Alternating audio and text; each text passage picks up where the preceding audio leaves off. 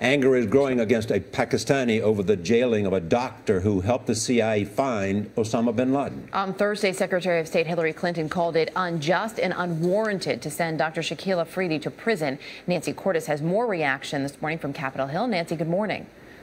Good morning, Erica and Charlie. And the outrage over this is bipartisan. The Senate Appropriations Committee voted unanimously, thirty to zero, to cut Pakistan aid by thirty-three million dollars. That's one million dollars for every year in Doctor Afridi's sentence. Secretary Clinton condemned Doctor Afridi's sentencing Thursday, saying he didn't betray Pakistan in any way.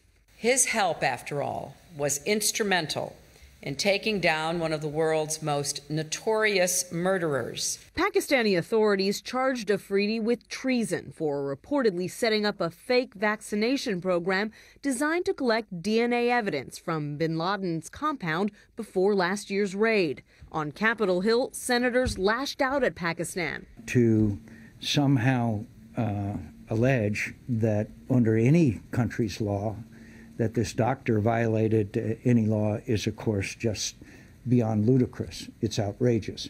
The thirty-three million dollars in foreign aid senators voted to cut is a tiny fraction of the one billion dollars Pakistan is set to get from the U S in twenty thirteen.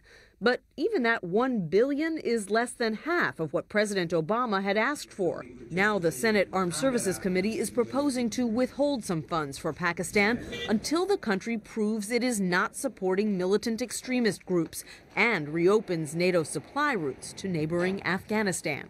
Pakistan's nuclear capacity and strategic location make it an important, if unreliable, ally. Not only was bin Laden found there, but his deputy, Ayman al-Zawahiri, is suspected of hiding out there too. President Obama acknowledged the strain between the two nations earlier this week. We need to work through some of the tensions that uh, have inevitably uh, arisen after ten years uh, of our military presence uh, in that region.